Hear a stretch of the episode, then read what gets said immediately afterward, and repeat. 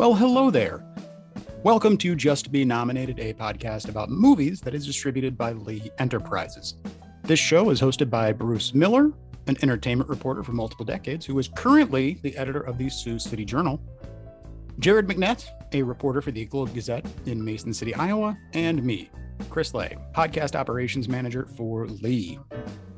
This week provides a pretty well rounded slate of movies that'll be hitting screens both big and small, including the near future sci fi noir Reminiscence, a ghostly thriller, The Night House, some assassin action with The Protege, and Jason Momoa fighting for his family in Sweet Girl.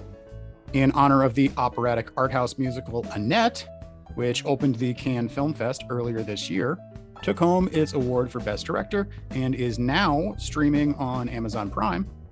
We're sharing some of our favorite truly strange musical films in the staff picks section. And finally, we'll each take a whack at some of the latest movie news you can find links to all the movies that we talk about in the show notes, along with links to our social media, etc., to see what we're up to and or contact us if you want to sound off in our DMs. Please tell your movie loving pals and let us know what you think in the review section of the show wherever you get your podcast. Now, here it is. Our show kicks off after this short pause. We got Bruce Miller and we got Jared McNett. What have you guys seen lately? I went to Free Guy. What did you think? I've heard generally much more positive reviews for that than I expected. It's, you know, it is what it is. Okay. But I, I, I loved all the cameos. There's a bunch of cameos. Just know that when you're watching, watch everybody because somebody wearing a Christmas sweater could be somebody famous and I think it, it handles Ryan Reynolds well. I think he he is served well with this, not like Hitman's wife's bodyguards, friends, people. But I think he's good in this, and you can see where they might want to do sequels. Might. Mm-hmm. But I, if I were Ryan Reynolds, I'd say no, that's it. We're doing one of those, and then we'll move on to something else. Mm. Awesome. How about you, Jared? Uh, I, I got three I can uh, tick off just because they all are ones that we uh, have talked about on the show in uh, recent weeks. Uh, a couple, I, I, should have mentioned this last week, but I saw uh, Suicide Squad last week, and for the most part, I think I've made it clear I'm pretty mo- much checked out on like any kind of superhero stuff. But I actually did enjoy the Suicide Squad. It was actually pretty fun and like the monster stuff in it, especially with like the giant starfish and everything, was just an absolute blast. Um, th- that was the kind of stuff in the movie I think I appreciated the most. Um, I also saw uh, Stillwater. I saw that last weekend, um, and I gotta say, definitely one of the better uh, Matt Damon performances I think that I've seen. He was uh, fantastic in it, and I realized that some of the movies I like him in most are ones where he's doing a Southern accent because also a big fan of him in uh, Ford versus Ferrari where he's doing a, uh, a Southern accent too.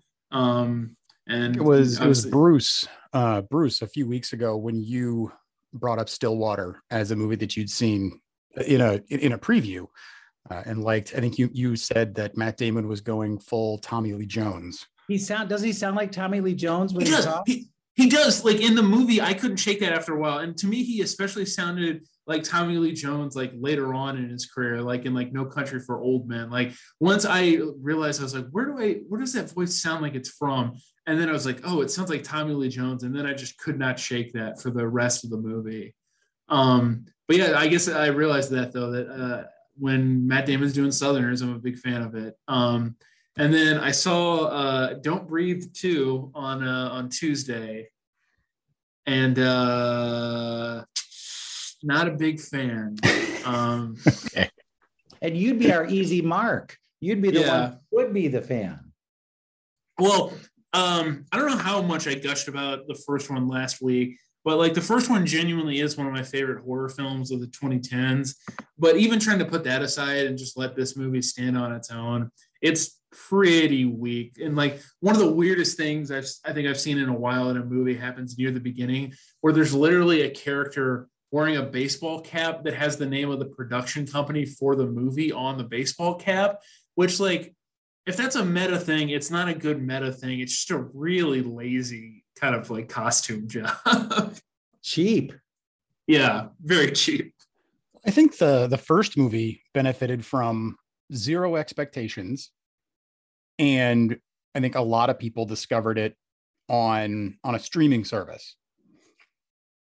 And I know that's how I watched it. and I'm kind of wondering if the second one will maybe benefit from that down the line. I, I haven't seen it. I mean, I probably will see it eventually once it hits HBO or Hulu or wherever it ends up. One of the things I saw in the trailers this week was from the studio that brought you. And I thought, God, how kind of strange is that? The studio? You know how many films they might put out in a year's time? One might be good. Yep. Well, I mean, you've got a handful of studios that really have a specific branding to what they do. Uh, you know, obviously A24 is is a big deal. Uh, I feel like yeah, that's Neon. the only one people would care about if they said from the studio of, or maybe maybe Neon or something else. But yeah, the list of ones that people would care about is slim. Yeah, but A24 really is interesting in that they have leaned so hard into branding themselves with all of this merch that they put out and you know really cultivating a an online you know stan army. So they you know they kind of have that buzz that miramax had back when miramax was good. Yeah. Um let's see. I you go to chris? Come on. I didn't go to anything but i watched a movie called together together on hulu and it uh, came out earlier this year. I didn't know anything about it. I think I just saw somebody mention it on on Twitter, and it is uh, it's directed by Nicole Beckwith and stars Ed Helms and Patti Harrison. Oh yeah, I remember seeing the trailers for this. Yeah, yeah. Um, Patti Harrison plays a surrogate for Ed Helms's child. Uh, Ed Helms is a single, significantly older man, and it is about the relationship that develops between them over the course of this process. And yeah, I mean, it's not any kind of big to do, but everybody puts in really good performances and it is fantastic. I mean, I'll, yeah, it's, it's, it's a, it's a heartwarming, you know, movie in, in that way. So, and it's on Hulu. Mm-hmm. And uh, people might know uh, Patti Harrison from uh, she's in the full season of uh, Shrill, and then she's also in both seasons of uh, I Think You Should Leave. Where in the second season, she's the woman who can't stop uh, drinking wine. That's on the fake Shark Tank show. And she's really, her. really funny. Yeah, it's it does scare her how much wine she drinks. oh, so that's what we've been up to. Mm-hmm. Um, now I've been doing interviews, and Netflix is is really starting to do a lot of foreign films that they will either dub or or subtitle, but they really like the dubbing for some reason. And you know, those were always prime. Let's remake this and put somebody who's an American actor or actress in it, and just call it ours. But now it looks like they're just going straight to the source and um, dubbing. And the it's, dubbing is not bad it seems like Lupin was sort of the the canary in the coal mine to see how far they could take that. Um, Lupin, based on the uh, was it Lupin Arsenial or Arsenine, whatever the uh, the French uh, thief, and that was dubbed and did really good for them. And I think they're just trying to experiment with ways that they can get all of this foreign content to be translated across the board and you know not just i mean it'll be really interesting to see if eventually they can uh, train american audiences to watch bollywood films uh, across the board because they've got a ton of bollywood movies um that yeah so. They need those korean ones. Those are the ones that are getting attention. Well yeah speaking of netflix Um, Bruce, did you watch a preview of Sweet Girl at all? I have not. Okay. I have not. Is it good?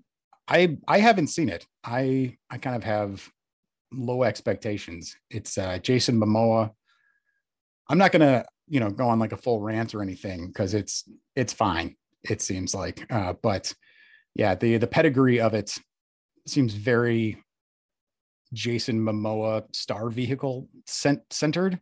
I guess it's a um yeah he's you know trying to go after his kid and the uh yeah anyway action I, I love how, and people have mentioned this before. I love how crappy the posters are for like Netflix stuff.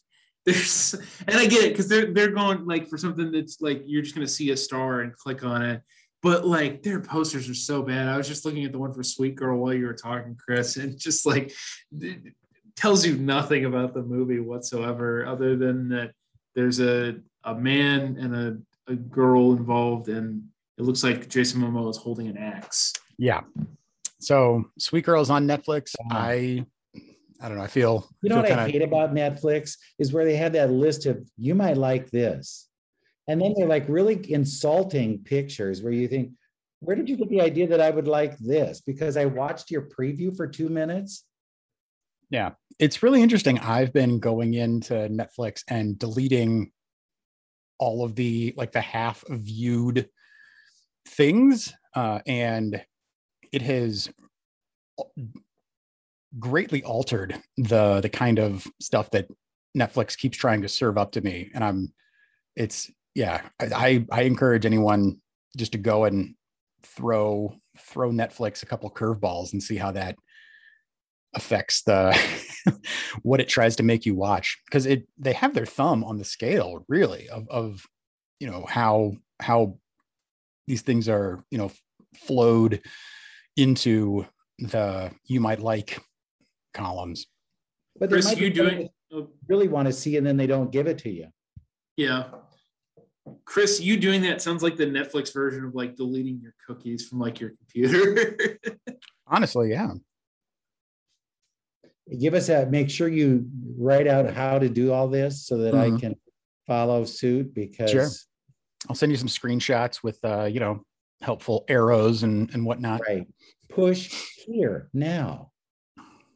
um That's what I need. Or one of those uh, shares, uh, screen shares that you do with Apple people. I'm always sharing my screen with Apple. And then I think, do I have anything on my desktop that they shouldn't be looking at? oh You yeah know? But no i definitely i i end up in the same share thing the screen? Yeah. Nah, go ahead. Let's see. And then they go, oh, jared what about the night house the Night House, uh, one I'm actually excited about. Big surprise considering that it's a uh, a horror uh, movie. But uh, basically, the gist of it is uh, it has uh, Rebecca Hall, uh, who people might know from uh, The Gift, another great horror movie from the 2010s, uh, and also The uh, Town. She's the one that gets kidnapped uh, in the town. And basically, the plot of it is Rebecca Hall is a widow who finds out some very uh, unsettling uh, stuff about a house that her late uh, husband built, and from there, hijinks ensue pretty much.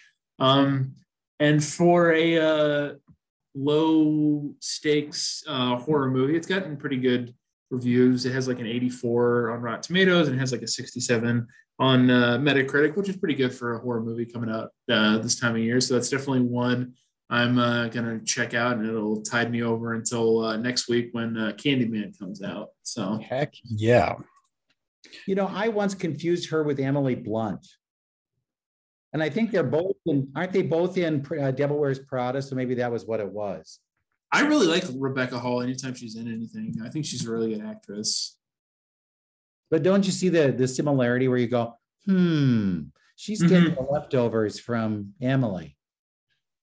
One uh, one like that, but it's more of I guess like the indie one and the blockbuster one that uh, my girlfriend mentioned is uh, Margot Robbie and Samara Weaving. She was just talking about that the other day because they they they even look kind of similar. So there's another one for you. There's a free uh, similarity. There we for the go. week. and yeah, it's uh, amazing how they get this. You know, one gets the buzz, and another doesn't. Mhm. It's just the the female version of all the the Chris's, Yeah. Well, myself excluded. Elizabeth Banks is always a default for somebody else too, where you go, hmm, is that Elizabeth Banks? Yeah. So That's yeah, probably why she's tried to expand into you know directing and uh, producing, and yeah, she has a, a- she doesn't she do a game show too? So probably. Yeah, she is a prolific uh, multi hyphenate, as they say in in the trades.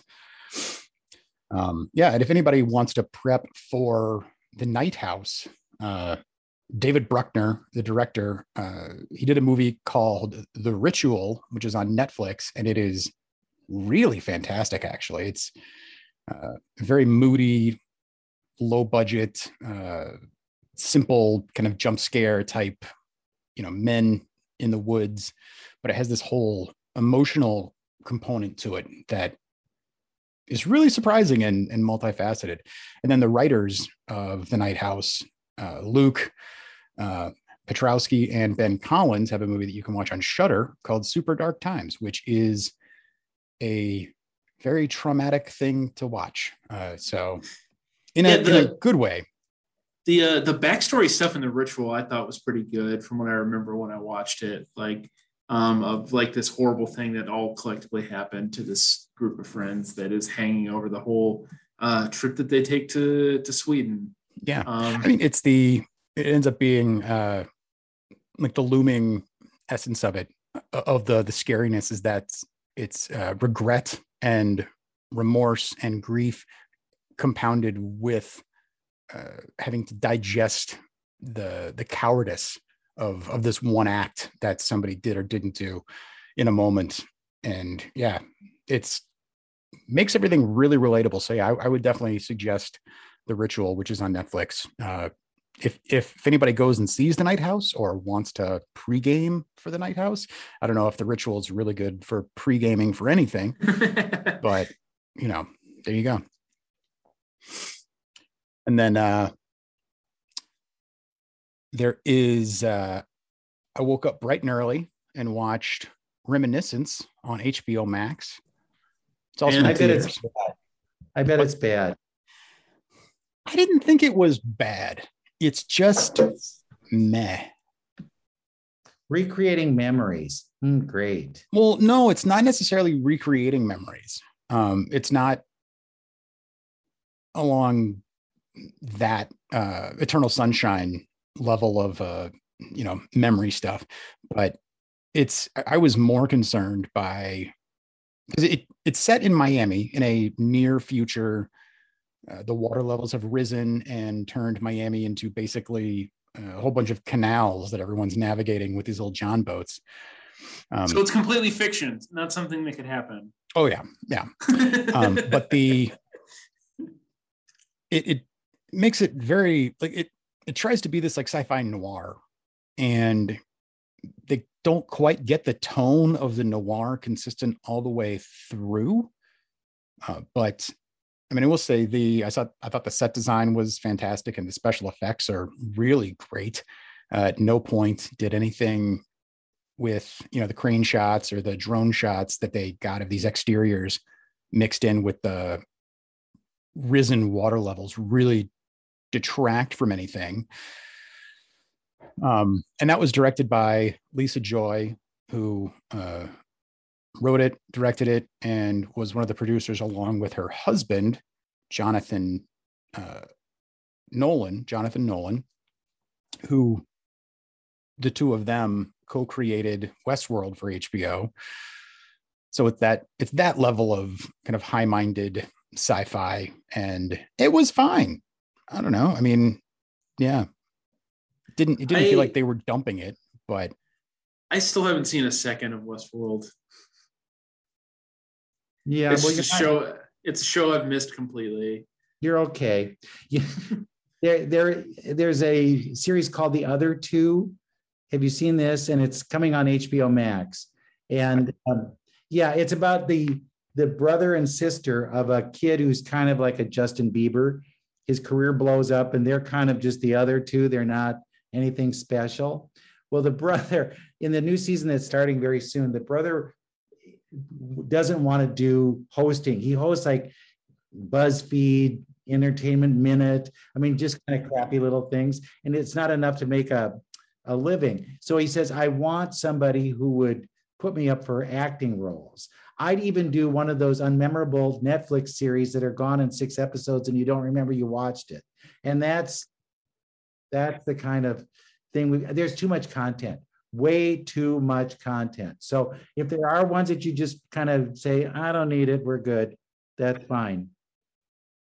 Especially something like westworld where i think the first season was heralded with a lot of uh you know pomp and circumstance and you know proclaimed to be this very good show which it was. And then every single season after that kind of got more and more muddled and yeah, I think I stopped watching about halfway through the second season and have, uh, I've meant to go back, but just haven't.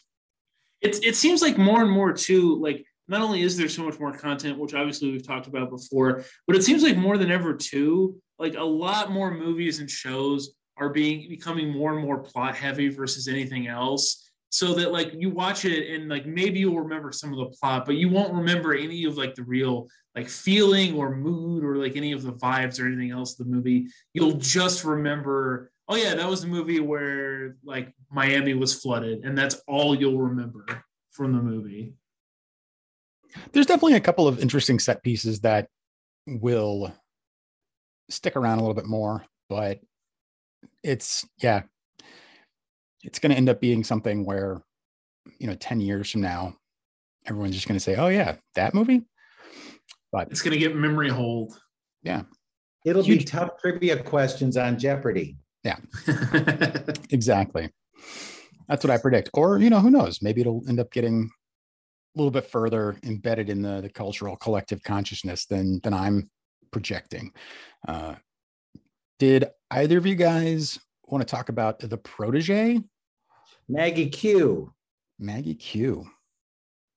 Love me some Maggie Q. She's good at playing killers and things, but um, you know she's friends with her the mentee of Samuel L. Jackson, and then she kind of goes out on her own, and then she's got old uh, Michael Keaton to take care of. So,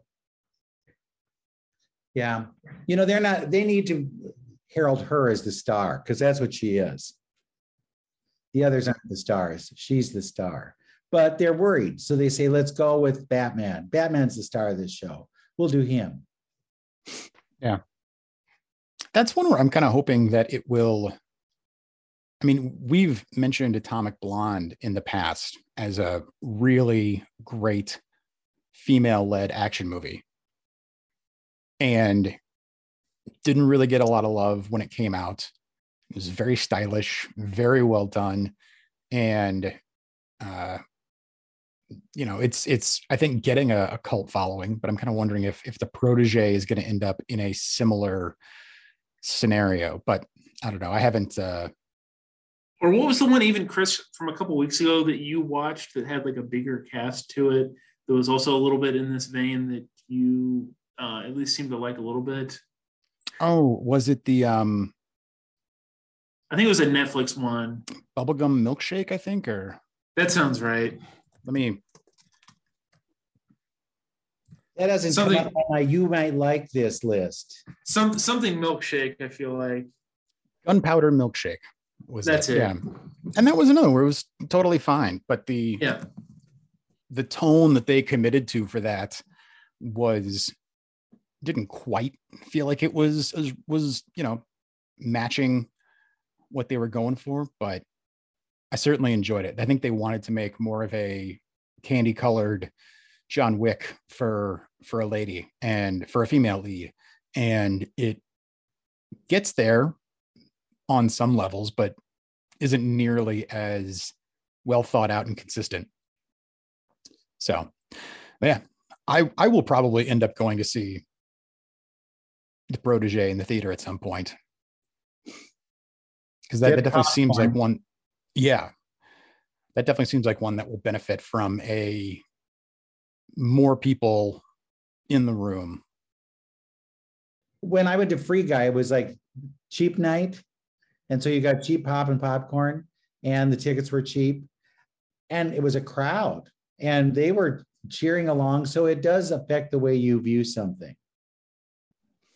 Yeah. I mean, I really, I really do want to go see Free Guy. It seems like that is doing a lot better than than I expected. And I think they've already got uh Free Guy 2 in the works. I don't know. Yeah, it's cute. Just make sure that you don't read anything because it'll spoil all of the surprises.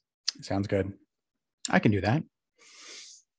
And then uh also out today, well, I think it's been in theaters for two weeks uh, in limited release, depending on the city that you live in. But uh, Annette, which is directed by Leos Carax. It was a big Cannes Film Festival thing that we could just see disappear.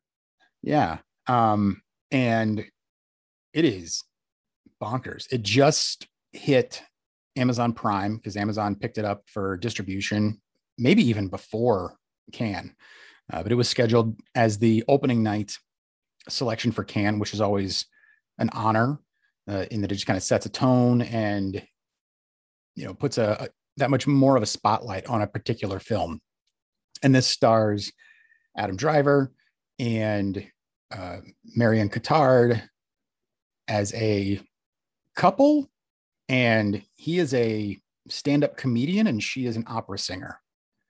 And uh, man, it is a weird movie. It was written for the screen by the Sparks brothers, Ron, uh, Mael, uh, the Mael brothers, better known as Sparks, a rock and roll band, has been doing their thing since the what mid 70s, I think, early 70s, maybe. I don't know. They've been around for a very long time, and they wrote all the music for it as well. It is a straight up musical with loads of dialogue being delivered in the form of song. It's another one that I, I watched this morning and I want to recommend it very highly, but man, not everyone's going to jive with this movie. when you're watching those that early in the morning, maybe you're not really as critical as you should be.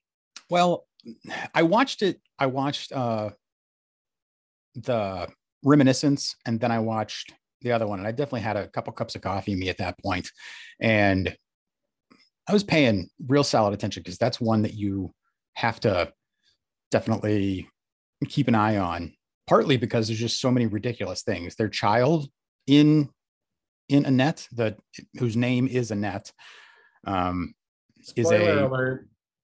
i don't think that's a um too much of a spoiler alert. I, I won't say where her her plot goes or where everybody else ends up by the end of it but i mean the film i mean the story was really truly operatic and i can't stop thinking about the movie so, yeah.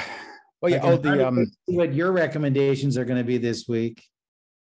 I mean, that's yeah, uh, yeah. And the staff picks, we're kind of uh, leapfrogging from Annette into that, and we're just going to do really strange movie musicals. Um, and I am going to pick Phantom of the Paradise, which is Brian De Palma, one of his earlier films, uh, kind of a rock opera remake of Phantom of the Opera. But in this case, you've got a 70s rock and roll producer putting the whole thing together. And it's really fantastic. I mean, he, I don't know, De Palma gets so much uh, you know, guff maybe for ripping off Hitchcock all the time. And this one, yeah, I mean, there's a whole uh, very long dolly shot in the opening uh, following a bomb that's being placed in in the trunk of a car or something. It's yeah, I. Oh, that's uh that's Orson Welles. That's not even. That's Orson Welles, but the he does yeah. like a split screen or anyway. Um, yeah. But I suppose uh, if you're going to steal, steal from the best, as the uh, old saying uh, goes. Absolutely, and uh, the the producer is played by Paul Williams, who is, I think, Oscar winner. Oscar winner Paul Williams, uh, renowned songwriter Paul Williams. I think there's a really good documentary out about him as well. He did um, a bunch of songs for the Muppets, and yeah, I mean, you throw a rock and you've got Paul Williams to blame for whatever song you hit. But fantastic soundtrack, energetic film, dark, very dark. But so yeah. So what about what about you, uh, Jared or Bruce? I uh, I'll go ahead and uh, throw one out for free just for people, just since you mentioned uh, Paul Williams. Uh, Paul Williams is on the uh, fourth and final album by uh, Daft Punk, who uh, do have a, uh, a musical from uh, back in the day that people should uh, check out. That is called, and I want to make sure I get the number of fives right. Uh, Interstella five five five five. It's four fives. That just has a, a gobsmack of uh, uh, Daft Punk music uh, sprinkled throughout. Just a very strange uh, interstellar, uh, as the name would suggest from the title, movie to check out. So that's the freebie. And then my other one uh, that I was just watching uh, last night, actually, for the first time, uh, because this whole prompt got me to do it, is Streets of Fire, which is a movie that uh, Walter Hill made in 1984. Walter Hill also did The Warriors, is probably the one people would most immediately know, or I guess 48 Hours. He did the first one and I think the second one as well. And then he also did the driver, which is what uh, Drive is kind of loosely based off of. It's got some uh, really good uh, music in it. Um, there's an opening number, like almost as soon as the movie starts. Uh, and Ry Cooder did a bunch of the music for it, who's uh, uh, God among uh, men for all kinds of collaborative efforts he's done over the years, not just with rock stuff, but he also did like uh, music for the Buena Vista Social Club, the Cuban like uh, musical group, um, so it's it's cool hearing him do stuff in a musical context, and then just the the cast of the movie is uh, is pretty bonkers too. Um, Willem Dafoe shows up in it earlier. Willem Dafoe, uh, Rick Moranis is in it in like a more serious part, which is kind of uh, delightful. Uh, Diane Lane in it, and uh, one of the Bills, uh, Pullman, Pax Pullman, Bill Pullman is uh, is in it uh, as well, and it's just a really really ridiculous movie again made in the 80s but with like all kinds of 50s stuff very heavily like dropped in throughout it so uh, it's uh, called like a rock and roll fable on the posters and stuff for the movie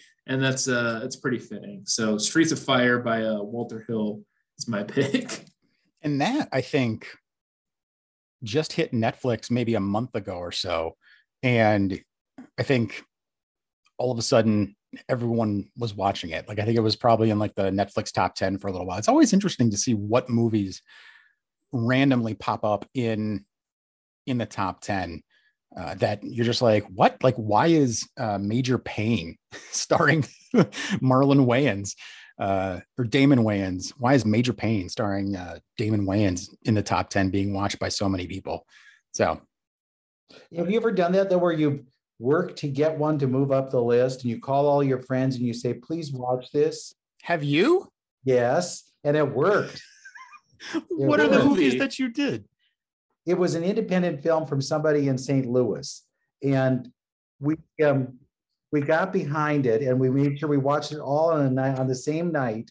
Um, so that then you know the the the numbers would be there for it so that it would show up and it did it did so you can you can make a difference. So everyone now, if there's some movie that shows up in your feed, you don't know where the hell it came from, you can blame Bruce. yeah, just call the friends and then get something else to trend in its place, and you'll be all right. But it was it was a fascinating kind of uh, experiment we did. Now, my pick of bad is it bad? How do I want to phrase? Strange. Strange. Okay, Xanadu. Ooh. Xanadu is like the oddest, baddest kind of who thought of this crap, where it involves muses, uh, rollerblading, an artist, Gene Kelly. It's just the damnedest thing you've ever seen. But it's not good as a movie. It's great as a stage play because they do it as a spoof. And um, this girl suddenly she's she starts speaking uh, with an Australian accent, and it's all it, it spoofs the the movie itself. So you get you have to kind of know the movie to be able to lean in and enjoy the fun of all the the crap in this in the stage version.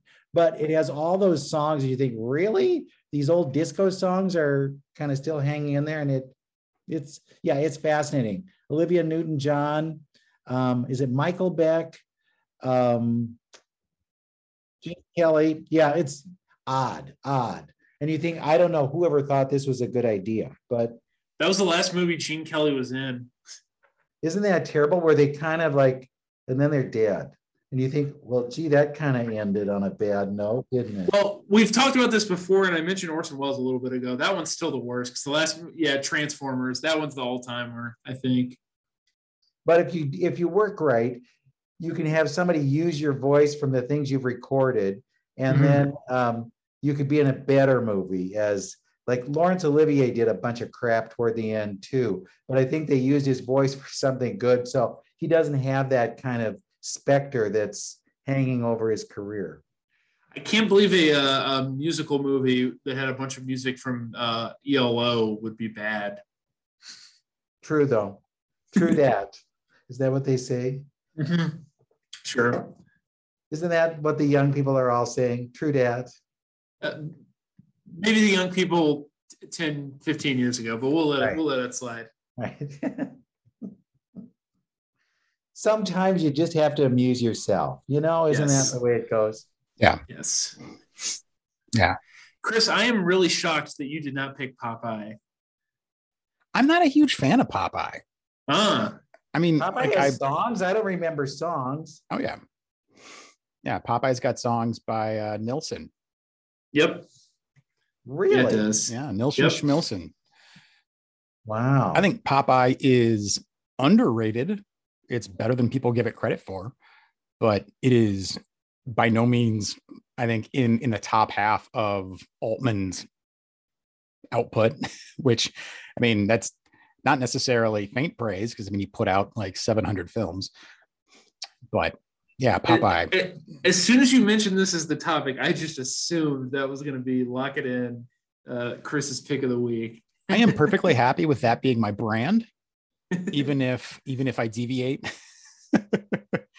it's all it's all about uh scrambling the algorithms, you know. It's uh just like uh the other day I finally watched uh After Hours uh, for the first time in, in my continued meandering, frustratingly slow watch through of Scorsese movies.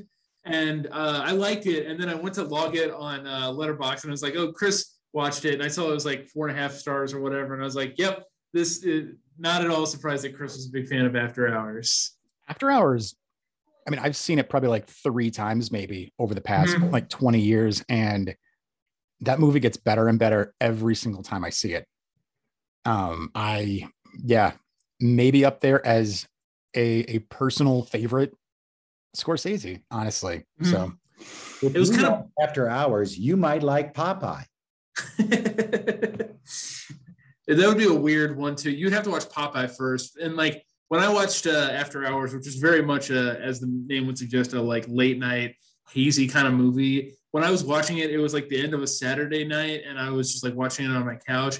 And I actually dozed off a couple times and woke back up and like rewinded it and like finished it that way. And I'm kind of glad I did because it sort of fits with the way that movie feels, where it keeps feeling like you're reliving the same thing that's just happened. there's a very intense kind of dream logic to the way mm-hmm. that encounters happen and then recur and but not in a uh, david lynch way that's the no. thing it's not in like an unsettling way but there is still like a dream logic to it absolutely yeah that's one yeah throw that out there and there's that's it's not a musical but there's definitely a lot of music in there i think uh yep was it fear is the the band that's playing or there's mm-hmm. know, there's some and then, know, intense like hardcore punk band and then not surprisingly, plenty of a doo-wop that uh, Marty works in too. So, yeah.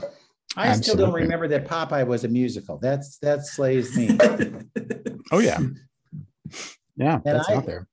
Popeye, you know, I told you that I interviewed the little boy who was Sweet Pea. no, did you did not sell us this. okay, no. so he is Robert Altman's grandson. Hmm. But I did it right after the movie was released. And I went to their home. They were living in, I think, Nebraska at the time. And I have pictures. I should send you pictures of me with Sweet Pea. Um, the boy didn't talk that much, and the mother thought he got the part because he kind of like talked out of one side of his mouth, and Grandpa thought that was a good idea. So he would look more like Sweet Pea. And um, what I noticed that was really kind of cool because this would be me. She had all of the movie posters of her dad's movies hanging in the house, the daughter. And I thought I would so like to be that person. I would love to have all the music. The, of course, my luck is that I have a dad who didn't do good movies, so it'd be kind of a, a waste. But yeah, the kid was. You have a poster up for like Daddy Daycare Two or something. Right. right. It'd be all those kind of bad sequels that didn't make it. Yeah. These are Yeah. dad works. Yeah. But you'd be getting dropped off to school in a Bentley. So Yeah, you know, you take the good with the bad. yeah it there you you have to give some things but yeah but he was wesley wesley something wesley was his name. And i don't think he ever worked after that. I don't think he did any other movies. I think- Wesley Ivan Hurt. there you go. So if you google that somewhere you might be able to find the story i did on him back in 1980 whatever it might have been. I'll be intrigued to dig that up. Yeah, I've got a newspapers.com account that I should wade into and pull a bunch of old screenshots of uh, articles that you made. Yeah, I'm not making this crap up. This is not, I'm not just shining you on here with this stuff. This I'm not this- doubting you. I, I just don't know when, like, that you thought we would have talked before about you interviewing the the kid. I don't know if I dropped that one in a thing. Yeah, I think we did. I think we did mention Robert Altman at one time, so I don't know if I. Oh, we mentioned him repeatedly, but I just I would have remembered if you mentioned. Oh yeah, I talked to the like I went to the Yeah. house of the kid who played Sweetie in a movie from 40 years ago. And I have pictures of me holding the kid, so there you go. I could practically be Popeye. Yeah, and I've interviewed Robert Altman too, so that's kind of fun. But I didn't mention. By the way, you know, I know your grandson. I mm-hmm. didn't throw that one out. Depending on how you phrase it, that would come off as creepy, you know? Right? It might not be a good thing. yeah, yeah. Speaking of newspapers and whatnot, these transitions, I'm sorry. Um, they're not always the No, best, but The top top of the line, Chris. Don't don't doubt yourself. I don't know about that. Um, Bruce, you got any uh, movie news that's worth? You know, the only uh, no, I don't. And uh, all I've been um, kind of obsessing over is that the guy who named himself as the new Jeopardy host has now incredible. as the Jeopardy host, and they're looking. So there you go. I'm going to allow it because, well, I mean, speaking of Robert Altman, actually, I can I can connect this all together because Alex Trebek was in Shortcuts. And he's in Free Guy. Oh boy, this is it's all coming together. Yeah, So Alex yeah, the- Trebek, your man of the week. the situation at, at Jeopardy seems uh, entirely avoidable. This, this really just all seems like karmic justice for either Aaron Rodgers or LeVar Burton not getting that uh, that uh, job instead. exactly. Well, it makes no sense. And really, if you're the producer, would you want to do that job too? Makes no sense. no. Hmm. What have you got, So, Jared? He's not going to be the host. They're looking for somebody now. They think it's another shot for LeVar Burton. Yeah. Well, they were, I mean, I think scheduled to be filming. Like They've already done a week with him. He's Yeah. already had a week, so that'll run. And then I bet he'll he'll come back as a fill-in. You wait. Yeah. So so make sure to buy your uh, swag from the week that he's on as the the host because that's going to be limited edition, uh, very rare, rare valuable uh, swag. Yeah. But I feel like, I mean, like they have to, I don't know, I don't know if they're like legally obligated to air the Jeopardy episodes that they've recorded with him so far.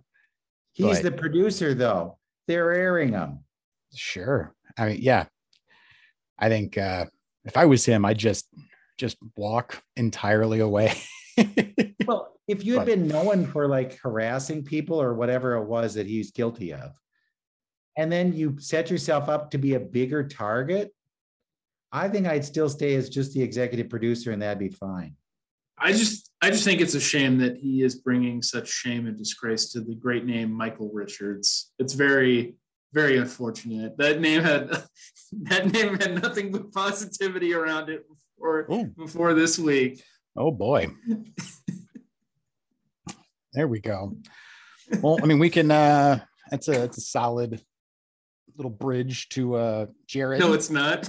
No, it's not. It's not a good bridge. Um what the, uh, what's the news that you got, buddy? Uh I feel like I just keep picking ones that are news bits that make me angrier than anything else. And the one for this week is that there's going to be another Pet Sematary related thing coming out from Paramount Players, which is a thing I was not even aware of until this week, actually. And one of the people in this go around of uh, Pet Sematary is going to be Henry Thomas uh, from uh, ET, who's actually been in some horror stuff before. He was in a really good uh, Civil War horror movie from the 2000s called uh, Dead Birds, which also has like an earlier Michael Shannon performance in it. It's a really fun movie. People should check out. But I I didn't like the 2019 Pet Sematary movie that much, and I don't know why they're already doing another one. Like I know that studios are pretty starved for like IP, but like to already be circling back to something from two years ago that didn't do that well and doing it in another form, just I don't know, seems pretty weak. But I mean, so, anything, anything, and everything Stephen King related is evergreen. Yeah. Like it's, you know, you're at least going to make your budget back and mm-hmm. possibly end up with something that is going to be you know standing the test of time but it's going to be hotly debated and contested by you know hundreds of thousands of people regardless of whether it's good or bad. Um i mean it's I, i'm not saying that it is a classy thing to you know go out of there. There's, there's no real i think art to the idea of them doing this but it's from a financial standpoint sure. Yeah you know the, there's kind of a, a, a curve with all of these. Starts out somebody else will direct or adapt a Stephen King book. And then they say, oh, that's awful. And they ask Stephen, and Stephen says, oh, that's not what I thought of at all. So then somebody else says, we're going to try and do redo it. And so they take a shot at it. And Stephen says, no, they didn't quite hit it. The third time, they then say, Stephen, would you like to write the screenplay for this? He says, sure, I'll do it. This is my favorite edition ever. yeah. I mean, that is one good thing that Stephen King is, uh, you know, always ready to take a shot at. Is he'll he'll blurb anything. That's the yep. do a new do a new like Salem's Lot or something. It's been a little longer since you've done a Salem. There's been a Salem's Lot. Circle back to that before you circle back to Pet Sematary again. I'm sure that that's been optioned and is in some form of pre-production right now. Jerusalem's Lot, which is one of his short stories, has been turned into the TV series Chapelwaite, starring Adrien Brody. And that's, I think it's starting this next week. And I did talk to Adrian about it. And he said he loves Stephen King, but he never read it when he was young. He read it when he was older. And he says what's great is that he sets a great tone, which allows you to expand on it. It isn't so specific that you're just playing what is written in the script. So, but, Bruce, did you did you watch the uh, original Salem's Lot when it came out on TV in the seventies? Yeah, yeah. There's so much of that. You know, you go back to that stuff and you think, what were they doing? It's it's pretty incredible that like that one was one that was on TV, considering that was made by Tobe Hooper, who did Texas Chainsaw Massacre. The fact that the guy that did Texas Chainsaw got a mini series TV adaptation on is pretty pretty incredible. But in the 70s, we were also entertained by Battle of the Network Stars, too. So go figure. Oh, well, Chris, what's see. your news? My news is uh, Denis Villeneuve has been uh, saying a lot of things. I think uh, there's no real like one individual news item. Denis Villeneuve who was the director of uh, Blade Runner 2024, The Arrival, uh, before 2049. That, 2049, yes. Um, and he is the director of the upcoming Dune adaptation, which is going to be coming out simultaneously in theaters and on HBO Max, and he has been a very vocal opponent to the idea of this movie not being theater only for a long period of time or a respectable period of time, I suppose. I'm not even paraphrasing when I say that. Um, but he is saying that the pandemic is basically, you know, the the biggest, you know, worst thing to happen to film in a long time, which, you know, sure. Uh, but he, as of I think today, has been saying that he's not going to allow screener links to be sent out to reviewers because he doesn't want anyone to review the film having not seen it on the big screen. And it's it's hard to not be very sympathetic with this guy uh, as as a creator of some very very big budget IP uh, stuff that he and the entire you know everyone in the in the credits has put you know a tremendous amount of blood sweat and tears into and you know you want it to be seen in this huge way so i don't know but it also it just sucks because it's like i don't you know there's, there's a lot of people that have really good reasons to not go to a theater and see these things uh, right My now TV is better than some of the theaters I've been in. I, I can get the same experience. If I sit a little closer, it's like it's widescreen. It's uh it really feels like he is not expecting there to be a sequel that he's going to be working on with how much just like uh he's been talking about the rollout for this movie and everything that Warner Brothers has done. Yeah. Yep. But it seems like it's something where it's more like he wasn't consulted in this, or he was basically forced to, you know, have his film go out in this way. Uh, and he's just not at all happy with it. And I mean, I get it. Like I said, I totally get it. Uh, and but there's there's really just no no two ways about it, and there's no way for him to like he can't you know all of a sudden embrace this idea where he's just like no i'm really i, I just want people to see it. And I'm, yeah he wants people to see it but he wants people to see it in this very specific way.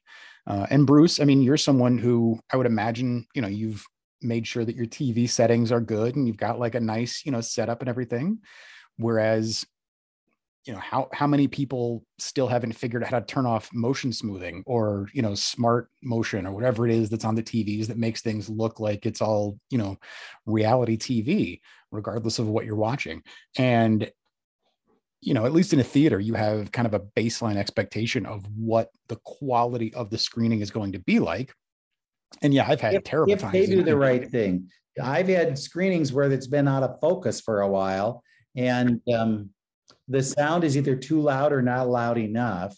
You know, so it's not like it's perfect condition. He's thinking it's Los Angeles screening conditions. And you get out here in the rest of the country and they're not exactly the same.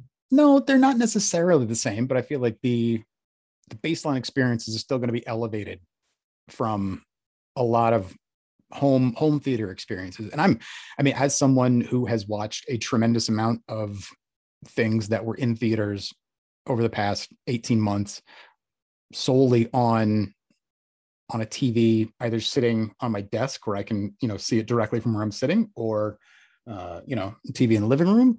Uh, these are you know i mean there, there's give and take. There's convenience and there's you know having more people see the thing that you made and relate to it and talk about it and you know connect to what you're doing and appreciate it and then there's you know having it be the, the ideal scenario. And you know you're just uh it's just going to have to fall into that middle. And i guess I, I appreciate his frustration. And yeah so i feel for him. And i mean that's that's one of the handful of films that i will go see in a theater just because it seems like it's i mean it's it's also he's building up a lot of pressure. I mean for this to be a movie that is already a little bit behind the eight ball because the first adaptation was uh, i think has a cult status now david lynch's uh, adaptation of dune But it was one of the biggest disasters ever. yeah, yeah, completely. Uh, and I mean, it's been it's a book that has been maybe not marketed as, but said to be unfilmable for a very long time. And so he is, I think, building up that much more expectation. Like if he's if he's gonna make everybody, you know, he's like, everyone has to go see this, and it ends up being a stinker, which it very well could be. It is not an easy thing to adapt. These, you know, to make these sandworms feel as you know threatening and or you know potentially docile i guess is you know i'm not really spoiling anything but um yeah it's a uh it's going to be a, a, lot of the suspension of disbelief is going to be really hard uh, for for anything in Dune, and yeah, there's there's a big big risk that he's taken. So, or maybe it's him just knowing that it's going to be that good. Cats now and forever. Yeah, exactly. Well, uh, what have you guys got coming up, Bruce? Any uh, any interviews that are dropping? Oh, I've been doing a lot, a lot, uh, because we're doing all TV shows now. So I'm getting all that out of the way, and it's a lot of stuff. Boy, there's a lot of things that are, I don't know. Uh, I think they're scaring us in terms of like how life is so bad out there, or murders at whatever. It's but there's a lot of bad stuff, and there's going to be a whole herd of things coming around 9/11 time um, that we'll talk about that, and that's I don't know. I I want something funny. I want to laugh. I'm looking for that, and I don't know that anybody's writing that. But next week I'm seeing Shang-Chi, so get ready. Uh, the main stuff for me, a lot of weekends in a row now for work. I've been doing some really fun uh, deep dives into various local uh, history stuff around here, especially uh, like music stuff has been a couple of them. That's actually one I'm doing again this week about a, uh, a local uh, jazz musician around here who put out uh, an album that's pretty much now impossible to find and is at least uh, $78, if not more, on Discogs and some of those other uh, websites, if you can even uh, find a copy. So I uh, wrote about uh, jazz, local jazz musicians and very rare album recordings. So that sounds awesome. I just put out a, a podcast for the late edition Crime Beat Chronicles program that I do for Lee Enterprises, uh, interview with a reporter who fielded the call early in the morning one night after Elvis Presley stopped a fight in Madison, Wisconsin in 1977. So that is very worth uh, tracking down. Late edition Crime Beat Chronicles. There's two other seasons that precede that. Then we got this one-off uh, interview with with the reporter who did that back in 1977. Uh, all of which is really worthwhile. So people can track that down if they feel so inclined. And uh, yeah, you want to take us out? Yeah, uh, absolutely. And uh, what I will say uh, this go around is that um, you know you don't have to have uh, a song in your heart or uh, you know lyrics on the tip of your tongue when you go see a musical. All you have to do is just go to a theater and see it. See see a good musical see a good this is so bad. See a good this is the first stinker see a good musical see a good drama see a good comedy. Don't see don't breathe 2 um, and if you avoid seeing don't breathe 2 you'll almost assuredly have seen something good or at least better than don't breathe 2 so see something good and by that i mean don't see don't breathe 2 see something good. You know they they can't all be zingers right? They can't all be zingers. So that is the end of the episode Next week, I'm sure that we'll get into some good stuff talking about the latest iteration of Candyman, which will be hitting theaters. So make sure that you're subscribed to the show wherever you listen in. You can check the show notes for links to where you can stream the movies that we talked about, discover older episodes, and find ways to contact Bruce, Jared, and myself as well if you want. The show is produced by myself, Bruce, and Jared, and I am the one who records and edits it. We hope you enjoyed the show and are taking care of yourselves out there. As always, thank you so much for listening.